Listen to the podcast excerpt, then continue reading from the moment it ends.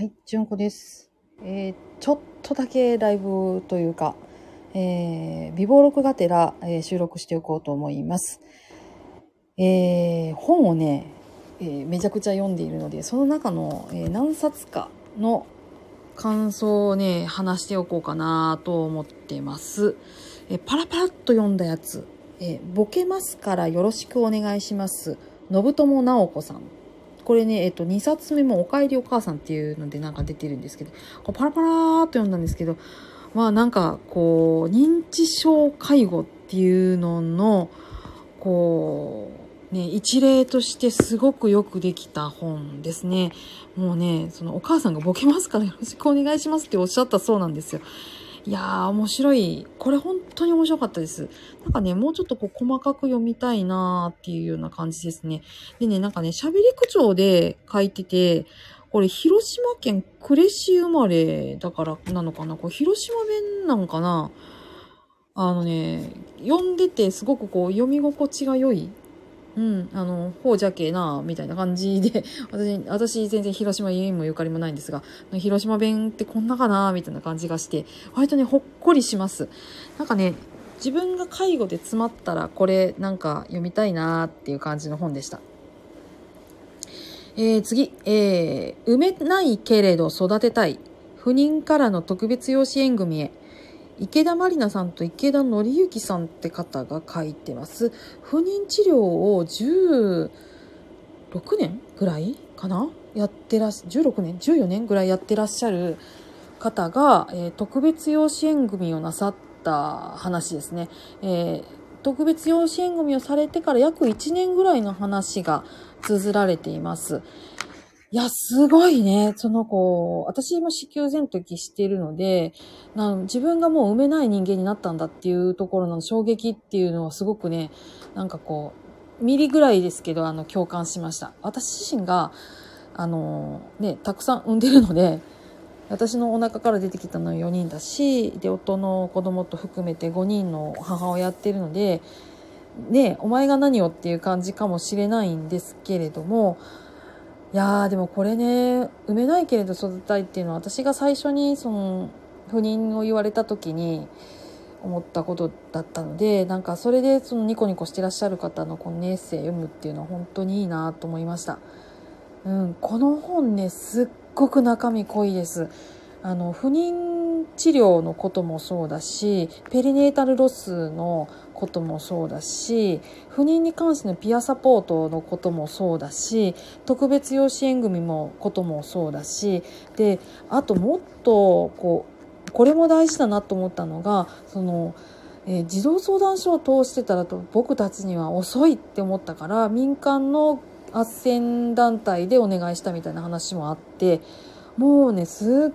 ごくこれあの盛りだくさんなんですよ。なのでこれはね私もう一回ね読みたいなっていうぐらいですね。特にねあの端末のおすすめサイト参考文献がすごく良かったです。日本財団ハッピーゆりかごプロジェクトっていうところが特別養子縁組について知ることができるってこれねきっと細かいことを書いてらっしゃるんでしょうね。いやー本当になんかこういうふうにねあのー不妊で苦しむ方がおられるんだったらその望まぬ命としてねこの世に生み出してしまったような命を望んで育てるご夫婦があってもいいっていうふうに本当に思ってたのでこういう方々がいらっしゃってこういう本が出たっていうことがすごくいいなと思ったからこの本はももっとね読まれていいんじゃないかななんていうふうに思いながらこれ読みました。いやー、産めないけれど育てたい。本当にそうなんだよね。私もその不妊の時時期が何年 ?5 年ぐらいかな？あったので、うん。あのーこのまま年を取るんだったら私はなんかこう、ね、この夫婦を続けていくんだったら子供を養子として引き取ることを考えたいなっていうふうに思ってたような20代後半だったんで、この本はすごい、すごい良かったです。それから、えーっと、元気になるしか、アラフォー一人暮らし告知されました藤川瑠璃。えーっとね、卵巣がんかな？の、あの方の、えーエッセイ漫画です、これは。えー、すごいんですよ。これね、あの、監修に入っていらっしゃるのが Q さんっていう、あの、産婦人科の先生なんですね。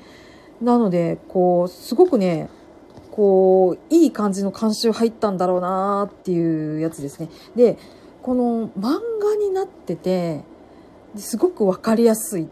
ていうのがいいです。で、あのー、なんかね、この方はね、独身でいらっしゃって、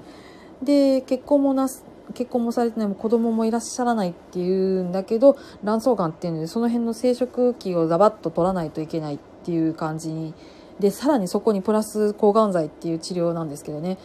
これすごいですあの漫画だから本当に分かりやすいしで現代のこういうあの現代の治療っていうのの一例がものすごく分かりやすいですね。えー、っとね、これね、出版がいつだったかな？出版が2016年。で、治療は2014年当時っていうことなんで、今から8年前の治療なんですけど、まあ、大体おおむね変わってないかなっていう感じですね。あの薬とかの細かい運用とかは変わってるはずなんですけど、あの、ここ10年くらいは本当にこう、こんな感じの運用っていうのがだいぶこう落ち着いてきてるっていうところもあるし、あめちゃくちゃわかりやすいです。あの闘病漫画でこのがんの漫画だと、えー、っと、あのね、BL 漫画家さんの昼生さんっていう方が書かれた漫画もすごくいいんですよ。あの末期がんだけど元気ですだったと思うんですけど大腸がんの、えーと、それ漫画なんですね。それすっごく面白かったです。それもとても分かりやすい。で、えーと、末期がんっていう表現なんだけど本当ねあの末期がんっていう表現じゃないと思うんだけどあのすごい分かりやすい。もうね今ね闘病漫画でも変な出版社から出てるんじゃなくってきちんと医療監修がついてるものっていう漫画とか闘病記っていうのが増えました。本当にねそういうその監修がついてるものを読むと患者さんにものすごくいいし、えーと、多分看護師の卵とかっていう人にもすごくいいと思うのでこれはあのおすすめ本です。はいで、同じ、えー、っと、えー、っとね、あの、闘病記で読んだのは、え、宮川大輔花子さんのやつですね。え宮川花子闘病記、慌てず焦らず諦めずですね。これ主婦の友社から出てるんですけど、これね、医療監修ついてないんじゃないのかななんかね、いやー、これね、まる、これはね、ガチで生の声っていう感じですね。生すぎて、生すぎてちょっとね、あの、これを参考にするのは良くないかなっていう感じもありつつ、無治療で、えー、癌に、癌の無治療っていうのはこういう風な展開になるんだっていうのは分かってしまう、ちょっと怖い本でもあります。いやーね、あのー、多発性骨髄腫だったと思うんですけど、まあ、なんせね、この、途中で、ちょっとね、治療足踏みするんですよ。そこからザーッと、こう、状態が悪くなっていくんだけど、これ読んでると、週単位、月単位で結構症状が変化してて、かなりやばいなっていう感じなんですけど、あの、多分、患者さんとかご家族とかっていうのは、その悪くなってるっていうのを見たくないっていう思いでいるからだと思うんですが、あの、それ気がつかないんですね。で、で、結局、本当にダメになって、で、病院に行ってなんとかそこであの、抗がん剤が始まって、それがあったもんだから命拾いしたみたいな展開が書いてるんです。あの、今、今の抗がん剤っていうのは本当に会うと、もうみるみるうちにその、こう、しんどい状態を出したりとかするっていうことがあるし、その昔の抗がん剤のイメージ、まあ大体ね、昔の抗がん剤のイメージって言って1980年代とか90年代のドラマなんですよ。あの、あの古いイメージでいるから、そら無理だわって感じで、うん、だからそういうイメージで生きている人が、いざ癌になったら、こういう風な気持ちになって、こういう風な展開になるんだろうなっていう感じです。えー、この無治療で、その過ごしてるっていう感じって、えっ、ー、と、YouTuber のミミポポさんっていう、あの、乳がんの方がいらっしゃるんですが、その方のその当初の状態とかっていうのもこういう感じだなっていうふうに思いますね。なんかね、あの、私は西洋医学でご飯を食べている人なので、あの西洋医学推しではあるっていうところをね、ちょっとね、あの、聞いていただいている方にはあの思っといてほしいとは思うんですけどもあのやっぱりねほんまに標準治療大事って思うのであのこれはね反面教師になる本だったと思います宮川隼子闘病期慌てず焦らず諦めずですで、えっと、今読み途中の本なんですけどえっと女子と乳がん松さやかさんの本です、えー、この人はねあの乳がんで闘病してるけど死んでないみたいな ことをその若干受け狙いなのかなでも本当にそう思ってるから言うんだろうけどその全然不幸になってないっていう感じのところからすごくこうねあの書いててめちゃくちゃ面白いんですよ。もうね最初の方のねあの10分の1ぐらい読んでも、なんかもう笑っちゃっていや、ほんと壮絶なこと書いてるんだけど、笑っちゃいます。あの、松さやかさんのシリーズっていうか、この人の書いてる本はどれもね、結構面白かったと思います。あの、29歳の時に若年性乳がんに罹患っていう風にされたんですけど、まあ、寛解して、えー、結婚もして出産もされてるんですよ。一番売れた本が、彼女失格、恋してるだとか、ガンドとかっていうやつなんですけど、これもね、めちゃくちゃ面白かった覚えがあります。いやー、なんかね、こう、軽快な語り口ですんごいシビアなことを言いつつ、でもね、なんかこう、あの、がん患者だからって言って哀れむんじゃねえみたいな感じの論調が非常に気持ちよくて、あの、面白いです。この本も面白かったです。っていう感じで、ザザザザザッと今、1、2、3、4、5、6冊ぐらいかな。あの、この2、3週間で読んだ本を、えー、紹介しました。私の美貌録がてら、ちょっとね、あ、はい。あ、ありがとうございます。ゆもんさん、こんにちは。ありがとうございます。はい。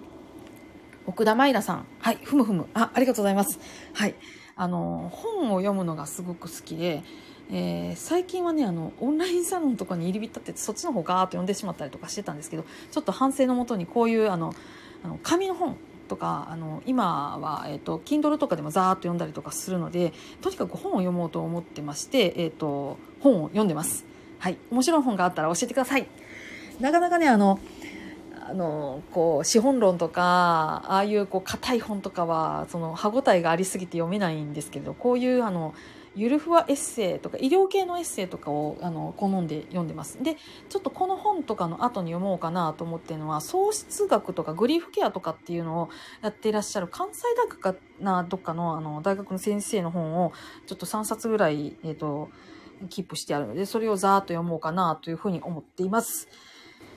えー、あの、そんな感じで、はい。では、あの、今日はこのところにしておこうと思います。ありがとうございました。またよかったら、えっ、と、基本週3ですけれども、あの、ちょっと話したいことが多いっていう時には、ちょっとペースを早めて、えっ、と、毎日ぐらいで